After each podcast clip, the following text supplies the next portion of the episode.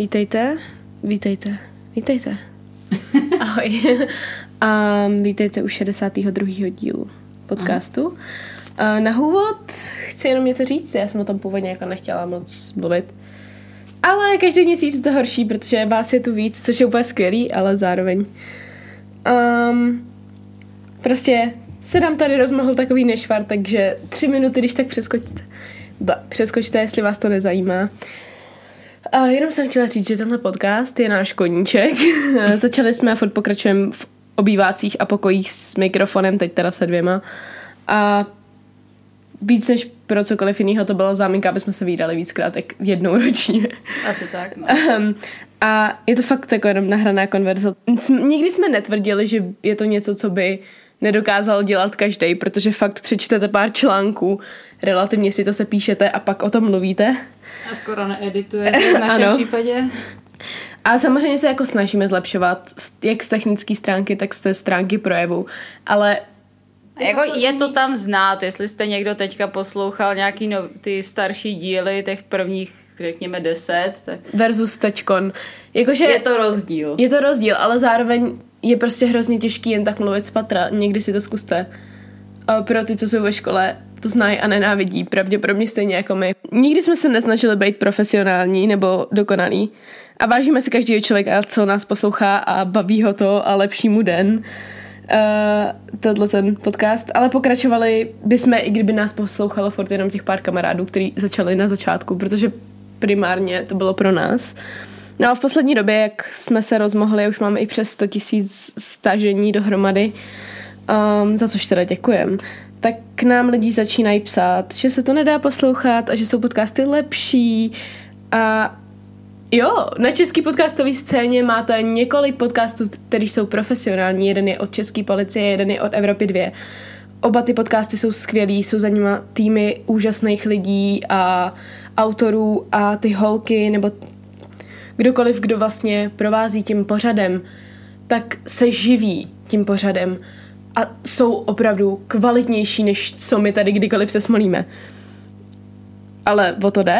My jsme nikdy netvrdili, že tohle je nějaká um, úžasná přednáška. Tohle je prostě konverzace. Uh, takže jenom a tohle děláme pro radost. Některý lidi nám i psali, že jim to sedí víc, třeba než ty jako Samozřejmě. profesionální uhlazený podcasty. Jo, tohle, tohle není jakýmsi způsobem jako podcast pro každýho pevně věřím, že někomu by mohl vadit jeden z našich hlasů a prostě se to nedá. Uh, spoustu podcastů jsem zavrhla jenom kvůli tomu, že mi prostě nesadě, neseděli ty lidi, kteří tam mluvili a nic s tím neudělám. Nápodobně. a zároveň tohle jsou opravdu skutečně jenom dostupné informace na internetu, protože nemáme žádný jiný způsob, jak se k těm informacím dostat jinak, než když čteme knížky a články, které o tom byly napsané. Bohužel jako nevidíme do hlavy těm vrahům, to by byl tak dobrý podcast, ale bohužel ne. Takže jako když nám lidi píšou, že prostě děláme podcast, který by zvlád každý a de facto jenom mluvíme a schrnujeme to, co jsme našli na internetu, tak ano, na tomhle celém je to postavený. A pokud to prostě tenhle podcast není pro vás, my vás tu nedržíme a doufáme, že najdete nějaký, který vás bude bavit a bude o true crime, nebo nebude o true crime. Jakože fakt zkuste i další podcasty. My se jako nějak nesnažíme tvářit, že jsme jediný na true crime podcastové scéně. Když jsme začínali, tak byl myslím, jenom jeden. A pak se rozběhly další. A teď už jich je hodně. Navíc my tohle to bereme trošku jako představování těch případů, protože jako spousta těch případů je taková třeba méně známá, nebo to, co Natka přinese častokrát, tak já nevím vůbec o co jde a to se jako v true crime scéně pohybuju poměrně dlouho. Ne tak dlouho jako já. Respektive no, tak jasně, ne tak... Nejsi tak mimo jako já. Ano. Um, takže jenom tak. Není tohle, tohle ta zpráva, cokoliv, není jako pro lidi s konstruktivní t- kritikou, co nám prostě vypíšou jenom, hele, zkuste zlepšit tohle a ten zvuk občas není tak dobrý. My to víme a děkujeme za tyhle zprávy, jako moc... A snažíme se s tím A snažíme dělat. se s tím něco dělat. Uh, tohle je prostě pro ty lidi, co si pustí jeden díl a pak nám opakovaně píšou, jak nás nesnáší a nevím co všechno. Protože já tohle momentálně říkám spíš pro své vlastní psychické zdraví Um, protože fakt jako v poslední době jsem musela několikrát mazat zprávy, které byly vážně hnusný a zprostý a docela mi to zkazilo den, protože já se snažím odpovídat každému. My odpovídáme na tom Instagramu každému i na těch e-mailech, což nám teda jako přišel jeden, ale prostě odpovídáme každému. I když to bude po několika dnech, tak si zatím stojím a dokovat to půjde Vidím, a budu to stíhat, čas na tak to, to aby dělat. Anet převzala Instagram, protože Anet má tak tlustou kůži, že jí tohle to vůbec ne, neštve. No mě, mě vlastně jako většinou to je pro mě jako házet hrách na zeď, ale prostě jak se to zopakovalo v jeden den, prostě přišlo pět stejných zpráv, vzhledem tomu, že ty Instagramy většinou měly taky jednoho sledujícího, nebo tak něco, tak bych řekla, že skoro je, to psal jeden člověk, i podle gramatiky to tak znělo, ale jenom říkám, že prostě chápem, že nejsme pro každýho a za to se omlouváme. Hodně štěstí při hledání někoho dalšího, když tak nám dejte vědět. Takže a... ve zkratce, konstruktivní kritika bereme všemi deseti. Snažíme se zlepšovat. To, že jsme krávy a že se to nedá poslouchat, ne, díky, to víme. tak. A teď to přeber. Máme tady masakr. Ano. Ur- Vy, co nás sledujete na Instagramu, tak jste si možná všimli, že na ty tam dávala anketu, jestli chcete spíš masakr nebo bizar. A máme pro vás obojí. Ano, vyhrál bizar, ale aby to nebylo líto těm lidem, co chtěli masakr, tak já mám pro vás masakr. A bude to teda vyvražděný rodiny Bambrových. A tenhle případ se označuje i jako White House Farm Murders, podle toho místa, kde se to stalo. Tenhle ten případ se teda stane v noci z 6. na 7. srpna 1985 eh, v Tolshant de Arsi, zatracená Anglie, eh, v Essexu v Anglii prostě, a ve White House Farm, kde je zastřeleno pět lidí. Tu dobu tam, nebo jako ta rodina Bambrových se skládá z rodičů, respektive prarodičů Nevilla a June, a jejich adoptivních dětí Jeremyho Bambra a Sheely Kaffel. A potom tam jsou šíleni synové Daniel a Nikolas. A je, to je teda šest lidí a jediný, kdo to přežije, tak eh, je Jeremy. To bude důležitý později. A tak trošku rodinný historie, abychom pochopili proč, co, jak, kde. A kdy? No, kdy víme. Hej! A, takže Neville Bumber byl bývalý pilot RAF, eh, Royal Air Force. A je popis... Díky. No tak Já jsem to nevěděla, fakt díky. Jo, takhle. ano, prosím. Dneska jsem tady blbá já. To je království letectvo pro ty, co neumí úplně anglicky. A je popisovaný jako dobře stavěný a v době své smrti ve výborném zdraví. Je mu 1,60 teda, když zemře. A prostě dobře stavěný, měří kolik, kolik to tam bylo, 6 stop 4 palce, myslím, což je 190. Lehce, lehce přes 190 cm. Což je taky důležitý potom později.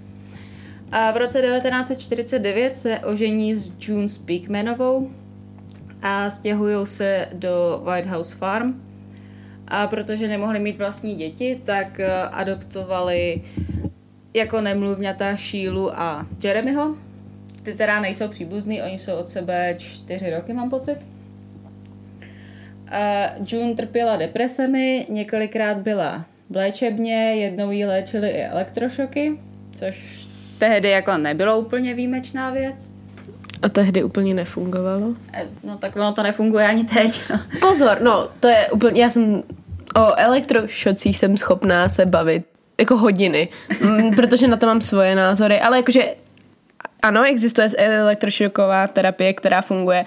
A rodina byla finančně dobře zajištěná, June byla praktikující křesťanka a snažila se nutit svoje názory i svým dětem a vnoučatům, což mělo za následek, že neměla dobrý vztahy ani se Sheilou, ani s Jeremym, ani s, s těma dvěma klukama, ani s jejich otcem teda, no. Tak, eh, Daniela a Nikolas, to byly teda dvojčata narozený Šíle a Kolinu Kaflovým. A ti se vzali v roce 1977, rozvádějí se 1980, nějakých pět měsíců potom, co se dvojčata narodí. A Sheila je vychovává spolu s rodiči mezi, akorát mezi lety 1982 a 3. A má Sheila zdravotní problémy, takže ti kluci skončí v, v dočasné péči, foster care. Dočasný péči státu? No, víceméně. Prostě v náhradní rodině na chvíli jsou. A v době vražd byli na farmě na návštěvě na týden a potom měli s otcem odjet do Norska. Tak, Sheila, ta, ta se narodila 18. července 1957, tehdy 18-letý dceři kněze, na jehož poput bylo dítě dáno k adopci. A v 17 zjistí, že je těhotná s tím, s tím kolenem a Bambrovi zařizují potrat. Když je potom těhotná po druhý, tak se s kolinem berou a stěhují se do nedalekého bytu, který jim Bambrovi koupili. A dvakrát potratí, ale pak teda 1979 se narodí dvojčata. A krátce potom si Colin začne s jinou, Šíla ve vsteku rozbije pěstí okno a zanedlouho na to se rozvádějí. Jinými slovy, všichni potřebují terapii. A víceméně. Potom začíná mít psychické problémy. A říká se, že měla epizody mlácení hlavou do zdi. A je svěřená do péči psychiatra, který léčí i June, který jí diagnostikuje schizofrenii. A vě, ona věřila, že jí ďábel dal sílu promítat zlo do ostatních. Tomu věřím taky. a mluvila o sebevraždě a byla paranoidní. A, ale i přesto jako ten psychiatr jí po pěti měsících propouští s tím, že jako jí dal prášky a že není nebezpečná pro okolí. Uh, hm. Tak, Jeremy. Narazen 13. ledna 1961 uh, z aféry nějaký ženštiny s uh, ženatým seržantem. Je někdo z té rodiny uh, nebastard? Ty dvojčata technicky za to nejsou. Jo, dobrý. To je fakt zajímavé prostě. A tak ho jeho matka dává k adopci. Zajímavé je, že ti dva, jako ta, ta ženská s tím seržantem se pár let na to vezmou a pak mají spolu jako další děcka. Ale tak nic, dobrý. A protlouká se školou, kde není teda moc spokojený kvůli šikaně. A úplně jsem nepochopila, jestli jako on šikanoval, nebo on byl šikanovaný. Já si... Vzhledem tomu, že je nespokojený, tak bych typovala, že on byl šikanovaný. Já si taky myslím, no, ale bylo to takový divně napsaný tam. A později, když je na vysoký, tak navštěvuje Austrálii a Nový Zéland, kde se chlubí, že sklenotnictví ukradl drahý hodinky a že je zapletený do pašování heroinu. Což je Prostě rozhodně, věci, na kterých zbalíš holky. což je rozhodně to, čím se chcete chlubit. A po návratu do Anglie pracuje u rodičů na farmě a bydlí v chatce asi 6 km od farmy, kdy jeho otec Neville mu dává auto a 8% podíl ve firmě. Tak, chvíli před vraždama. Tak, 4. srpna přijíždí Sheila a dvojčata na farmu, kde teda mají strávit ten týden u prarodičů. A hospodyně a dva pracovníci na té farmě vypovídají, že na Šíle nebylo nic zvláštního a že vypadala celkem jako vesele. A šest... Definuj vesele. No tak jako, že se nezdálo, že by se s ní něco dělo špatného. 6. srpna přijíždí na farmu Jeremy a podle něj během jeho návštěvy June a Neville navrhli Šíle, aby dvojčata byly umístěny do náhradní péče, ale jenom přes den. Že jako by jí to v podstatě pomáhalo přes den s těma klukama. A že Sheila jako nebyla nějak extrémně proti. Že asi kdyby jí navrhli, že jí ty děcka kompletně seberou, tak to by asi nenesla dobře, Jasný, ale takhle, no. že když to bylo jenom přes den, takže jí To to, nějak mít extrémně nevadilo. A jeden pracovník slyší Jeremyho odcházet kolem 9.30 a přibližně v tu dobu volá sekretářka Nevilleovi a má pocit, jako by přerušila nějakou hádku. A Neville je prej nezvy, nezvykle strohej a naštvaně zavěsí, což nikdy předtím neudělal. A kolem desátý volá na farmu sestra June. Mluví nejdřív se Šílou, která se jí zdá jako taková zamlkla. A pak mluví s June, která se která podle ní chová normálně. Tak, eh, důležitá věc. V domě se nacházejí celkem tři telefony. Jeden má Neville v ložnici, jeden je v kuchyni a jeden je v kanceláři v, v druhém patře. Ty, eh, potom jsou dva nalezený v kuchyni. Ten, co má být v kuchyni, ten je schovaný pod hromadou letáku nebo časopisu.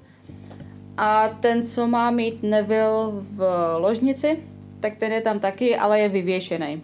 A 7. srpna brzo ráno volá Jeremy na policii, ale on nevolá na tísňovou linku, ale na místní stanici, což spoustě lidem přijde divný.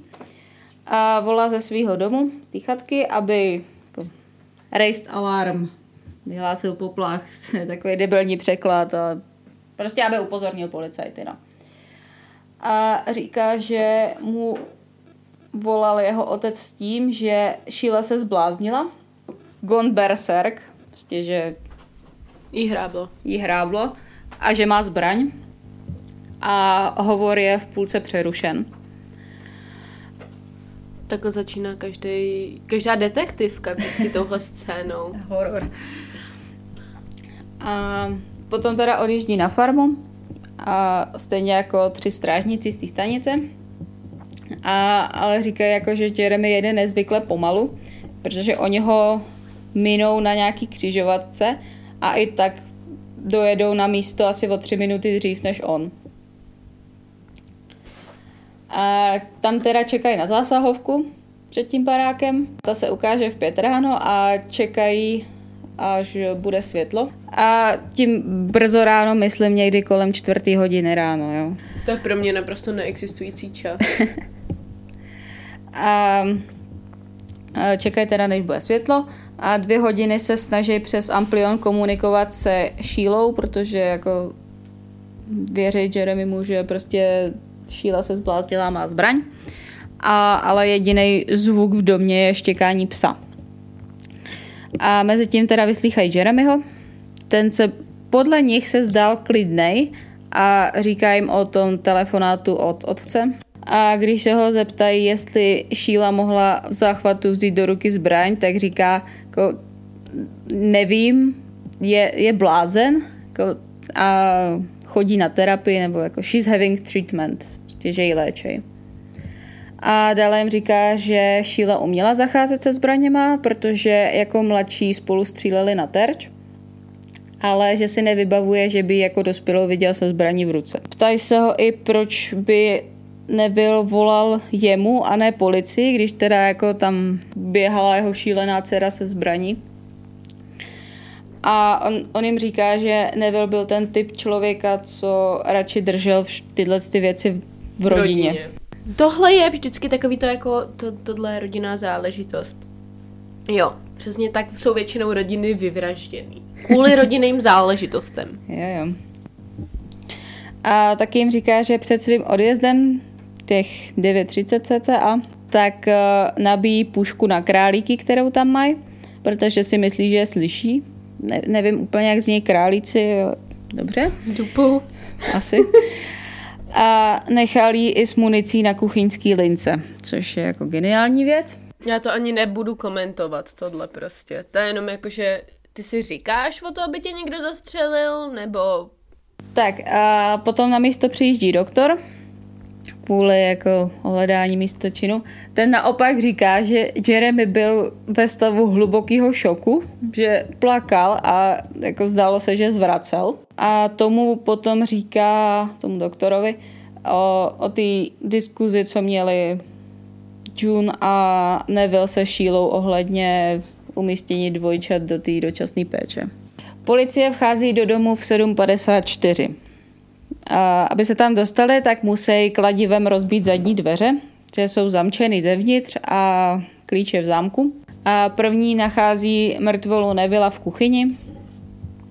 A všichni mrtvoly jsou v pyžamu, to bych opakovala furt, tak to řeknu rovnou tady.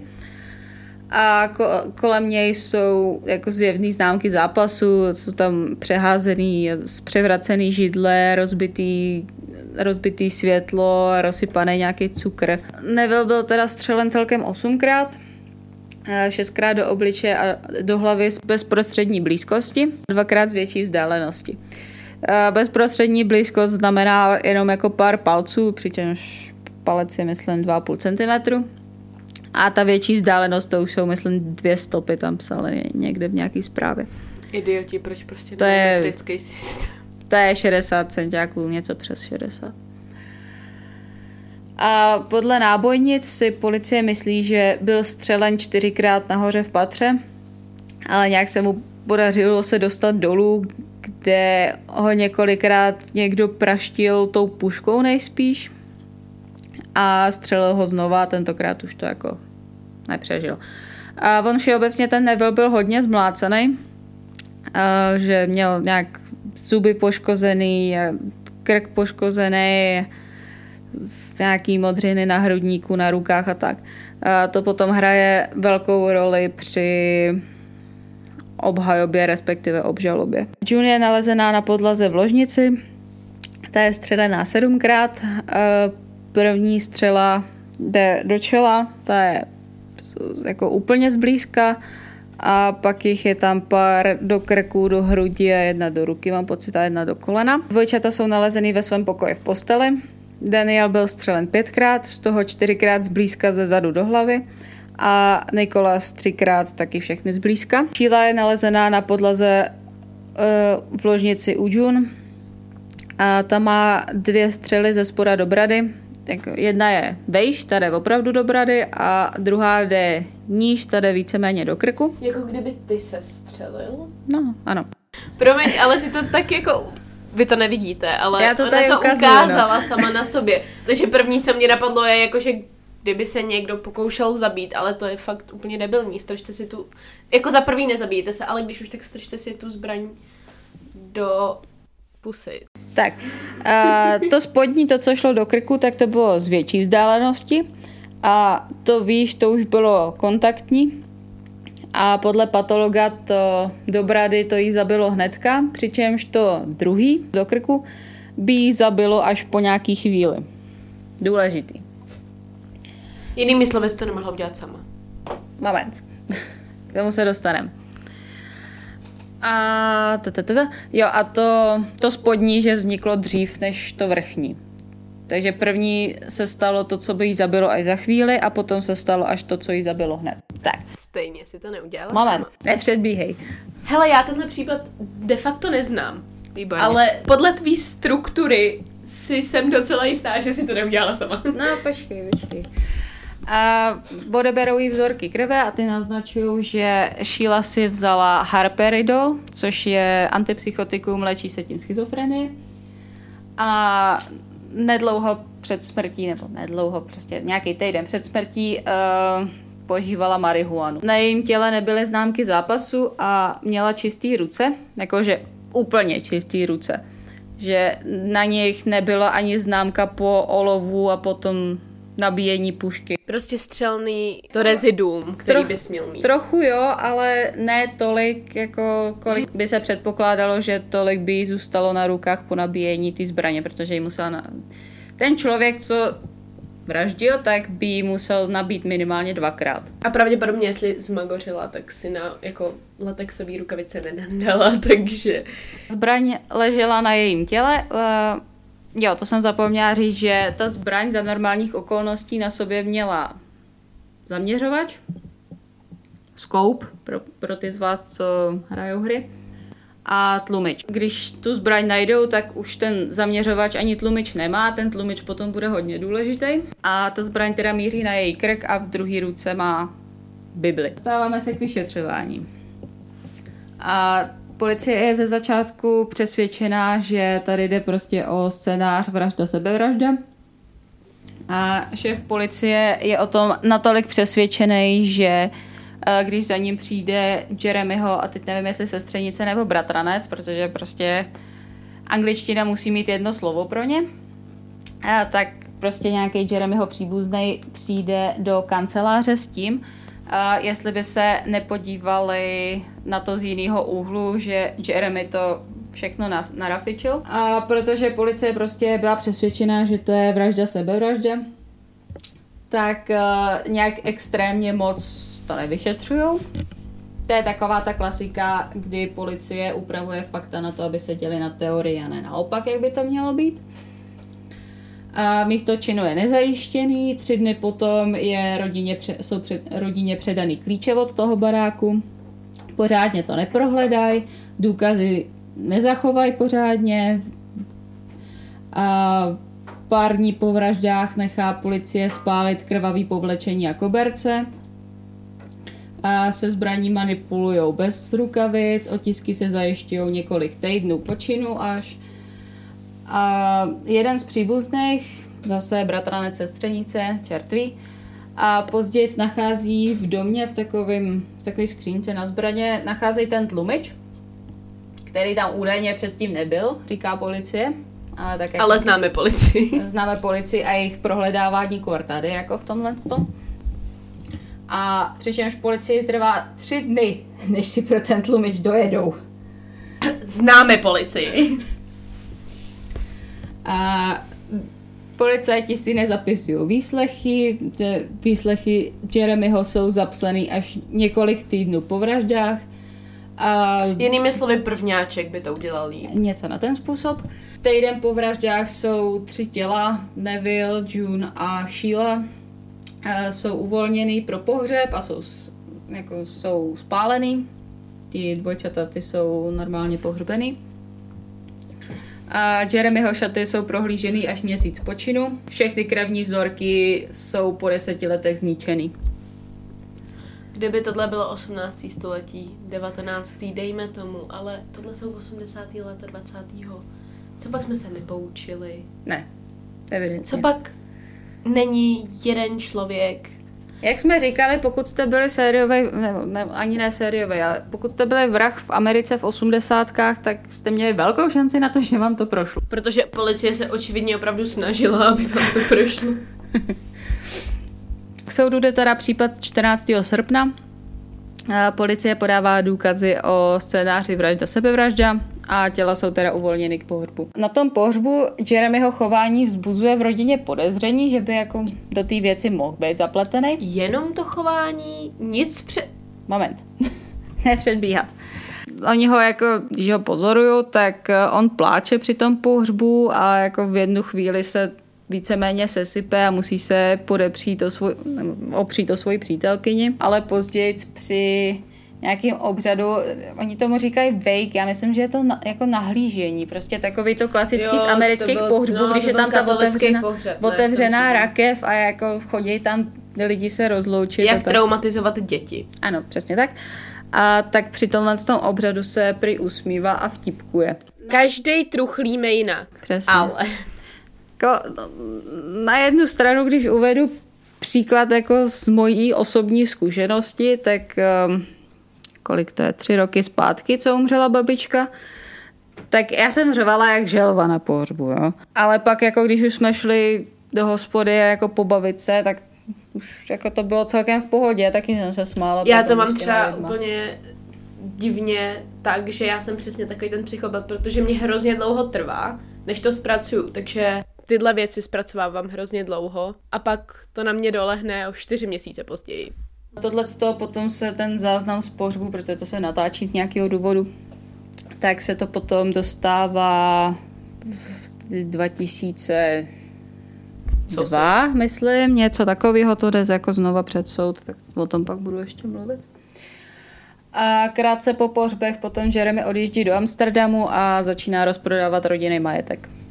A teď začíná prostě ten pravý bordel, proč se mi tenhle ten případ tak líbí. A my všichni ostatní z něj budeme úplně na nervy. Ano. Tak, vede se diskuze kolem tlumiče. Proto jsem říkala, že bude důležitý. Jestli byl na zbraní v dobách vraždy nebo nebyl. Jenom pro informaci, to, že máte na zbraní tlumič, neznamená, že ta zbraň není slyšet. Jenom to není slyšet tak moc a ten člověk, který střílí, neohluchne. Ano, přesně tak. Jako, není to, jak když cvrnkáte do kuliček, ale furt je to výstřel. Furt je to slyšet, ale ne tolik. No, to... ne, jako pokud jste někdy byli na střelnici, tak střílet třeba z revolveru bez sluchátek není úplně příjemný. Ano. A to je jedna z věcí, která mě prostě strašně mate na tomto případě, jak ten člověk, ať už to byl kdokoliv, dokázal obejít pět lidí a zastřelit je, aniž by se někdo probudil. Drogy? A teď nemyslím tu marihuanu, kterou jsem zmiňovala. no jako jo, ta šíla ta byla sklidněná, protože ten, no, jasný, no. ten lék ne, to je jako, an, že jako tohle já, ale já to vždycky nechápu. Ale já nevím, jestli testovali ty ostatní, to je taky pravda. A jde o to, že kdyby na té zbraně, na té zbraně v té době byl ten tlumič, což nejspíš byl, podle toho, když to pak zkoumají po těch třech dnech. A protože se nikdo nevzbudil? A ten člověk, který je zastřelil, neohluchnul? Protože jako to jsou fakt rány. Jo, kor z pušky, jako. Jo. Tak uh, ta zbraň, kdyby je zabila Šíla a potom zabila sebe, tak ta zbraň s tím tlumičem by byla moc dlouhá. A jako nedošáhla by na ní. A kdyby teda jako zjistila v tu chvíli, že je to moc dlouhý, tak že by ten tlumič neodnášela zpátky do té skřínky. Prostě ho jenom schodila. Ale že by byl někde prostě vedle ní. Na druhou stranu zase, jako je, jestli byla psychotik, tak čert jak tyhle lidi uvažují, ale dobrý. Většinou neuklízejí tlumiče no, nikam, no, ale dobře. jako jo. A potom, když teda zkoumají ten tlumič po těch tře- třech dnech, Což... tak uh, vynikající, ano, já vím, uh, tak uh, na tlumiči je zevnitř i zvenku nalezená krev a červená barva, ta je teda zvenku. a ty krve tehdy teda je málo na identifikaci, ale říká se, že buď je to šílina krev, jakože se to shodovalo skup, skupinou, myslím, že tam uh, skupinou, že porovnávali, a nebo že je to kombinace Nevila a June, jejich krví. A o tom se spory vedou do dneška, jen tak mimochodem. A ta červená barva pochází z krbový římsy, který, který byl v kuchyni, mimochodem jako krb v kuchyni. OK. Někdo tady byl bohatý. A na tom krbu se najdou prostě oděrky, poškrábaná barva a to je pravděpodobně z toho, jak se, když se Neville pral s tím, s tím vrahem. Takže jako ono to nebylo narafičený, ten bordel tam, ale fakt jako se rvali. na tom, na tom hmm, tlumiči je údajně nalezený i šedý vlas, který ale se cestou do laboratoře ztratí.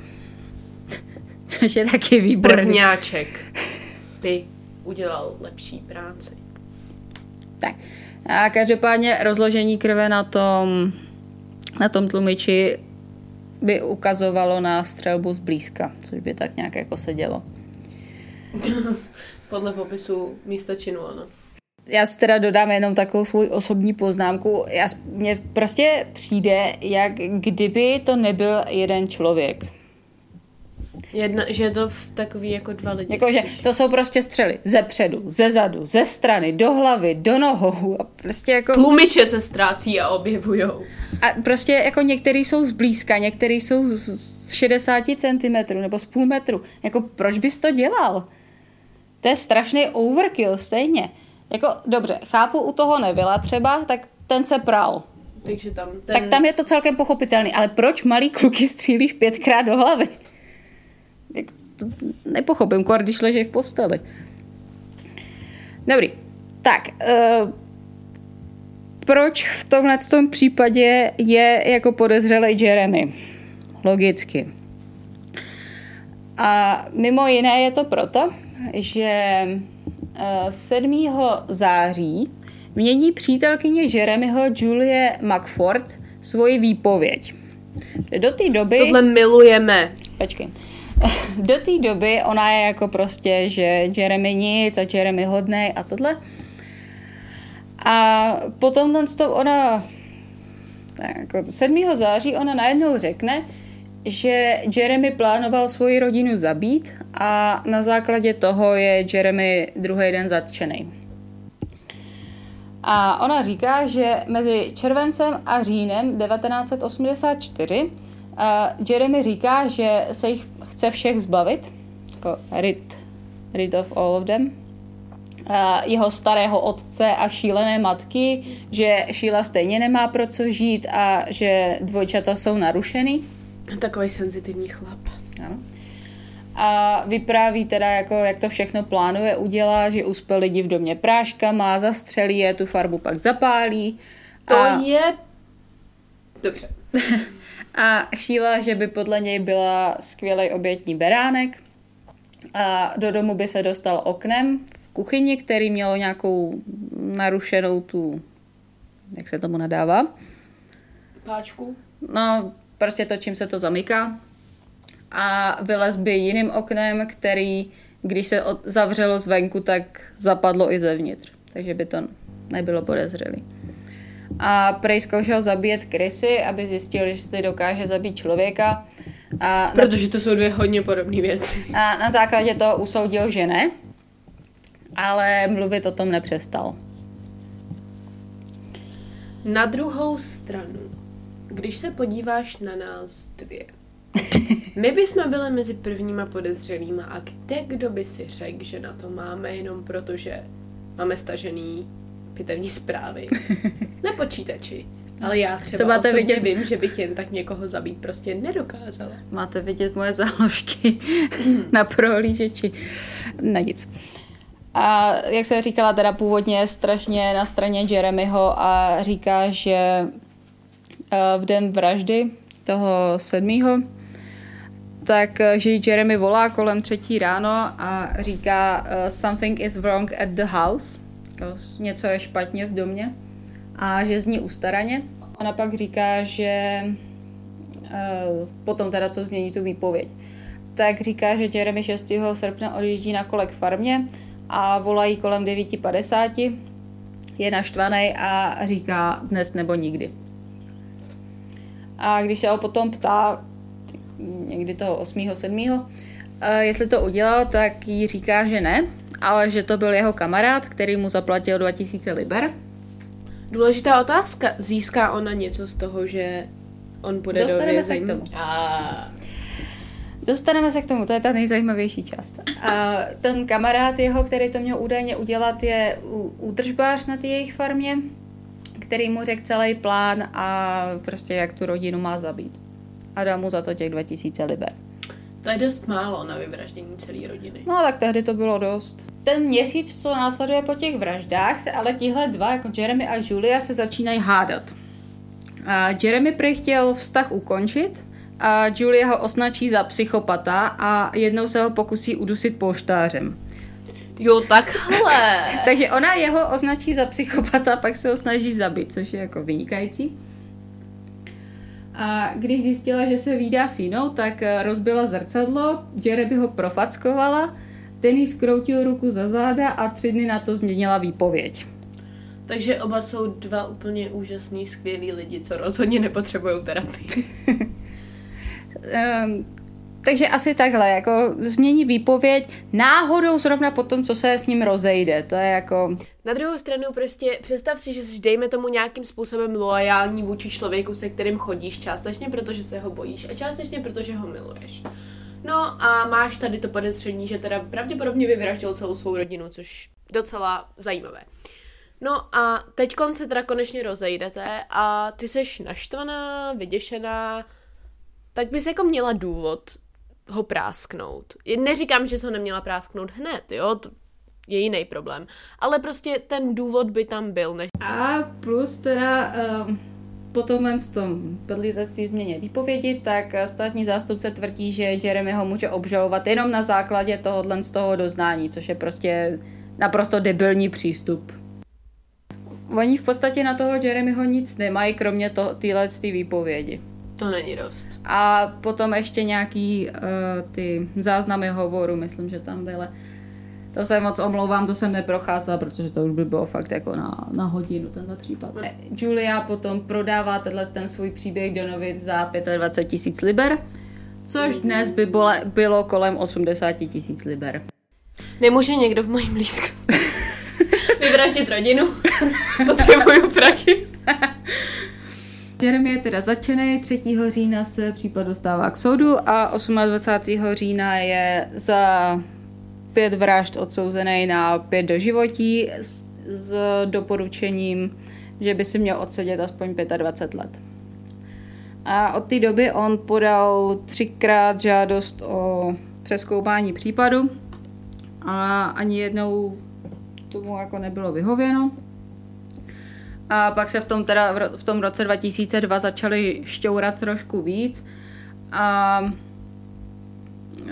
to zamítli z důvodu, mám pocit, že to bylo, že zkoumali to video z toho pohřbu, nějaký odborník na řeč těla či co, a který to konstatoval, miluju, že uh, Jeremy jako nevykazuje adekvátní emoce. Tohle nesnáším. To je prostě jako, řekněte mi, co jsou adekvátní emoce, prosím, pěkně. jako, už jsme tady říkali, prostě každý truchlí jinak. A hlavně jako jedna věc je, když ti, dejme tomu, na stáří umře jeden člen rodiny. A druhá věc je, když ti tvoje sestra, je to jeho sestra, no. vyvraždí celou rodinu. To jsou prostě... Nikdo si nedovede představit, jaký to je a jak se zachová. Tohle mě tak hrozně štve. No. A od, a od roku 2015, nebo v roce 2015 se to začíná jako hodně rosto, tak existuje kampaň, kterou vede jakýsi novinář, jehož jméno si nepamatuju, a který bojují prostě za to, že Jeremy by měl být osvobozený a že to byla prostě, že Jeremy je oběť největšího soudního omylu v historii Anglie. Tak jo, na tohle mám svůj názor. Já si, já neříkám, že to neudělal.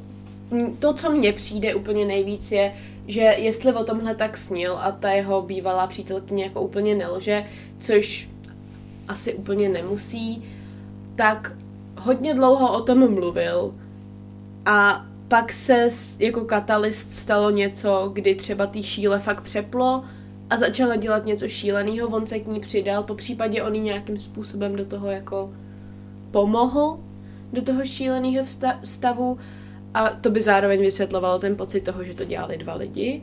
A pak ji nakonec zabil, aby ona to nepráskla. Ale i kdyby není, nebo nemám podle toho, co jsem zjistila, dostatek důkazů na to, abych byla schopná s největší pravděpodobností říct, že to udělal on. Že? Protože ten princip toho je ten reasonable doubt.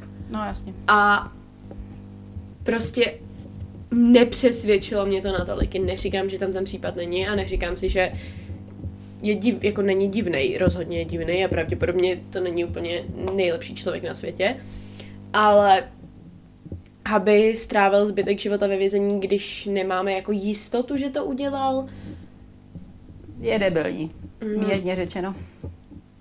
Jo. Protože dejme tomu, že... Kočka souhlasí. Dejme tomu, že si teda někoho najal a skutečně to nebyl on, tak jako pořád kde je ten člověk, který ho si najal. Prostě pořád by tam měl sedět někdo další. Takže tento případ mi přijde jako hrozně neadekvátní tím, jak jako skončil. Špatně řešený, neadekvátně vyřešený. Uh... Je tam prostě moc, co kdyby asi tlumič, netlumič, jako nemyslím si, že to celý udělala Šíla, ale zároveň to taky jako nemůžu vyloučit.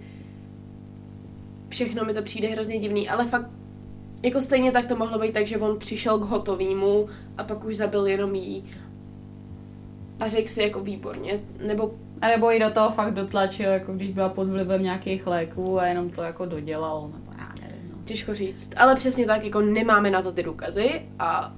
Nikdy je mít nebudeme. Fakt by mě zajímalo, co padlo na tom soudu tak šílenýho, asi si najdu transkript, aby jako ho fakt odsoudili. Já myslím, že je to tím, že umřelo spoustu lidí a mezi nimi děti. A byl to hrozný overkill, takže to, že dejme tomu, ten vrah je mrtvej, není jako dostatečný pocit zadosti učinění a lidi hledali někoho dalšího, koho by mohli za tuhle hrůzu odsoudit.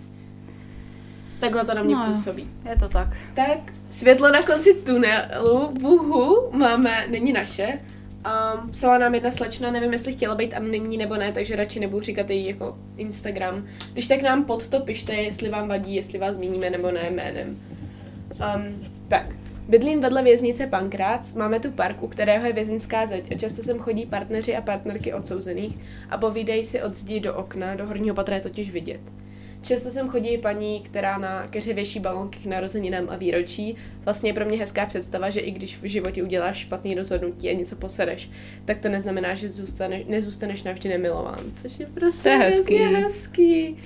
A pak jsem psala na Instagram. Jako neberte to tak, jsou lidi, kteří si nezaslouží nic z tohohle z toho, ale prostě spousta lidí, co jsou ve věznici, tak to je prostě kvůli nějakému blbýmu rozhodnutí, který udělali kdysi dávno. Mm-hmm.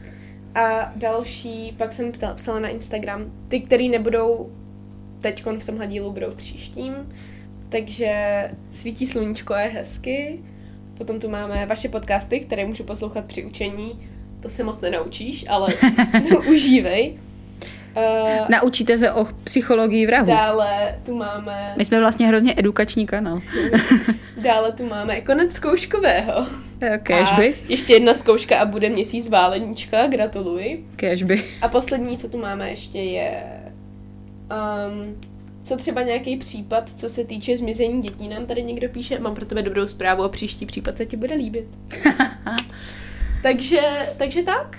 Děkujem teda za další kafička, který nám nakupujete. Děkujem za to, že jste prostě nás stahovali na tolik, že už máme 100 000 stažení a že nás podporujete. A při troše štěstí se uslyšíme příští týden znova. Tak ahoj. Zdar.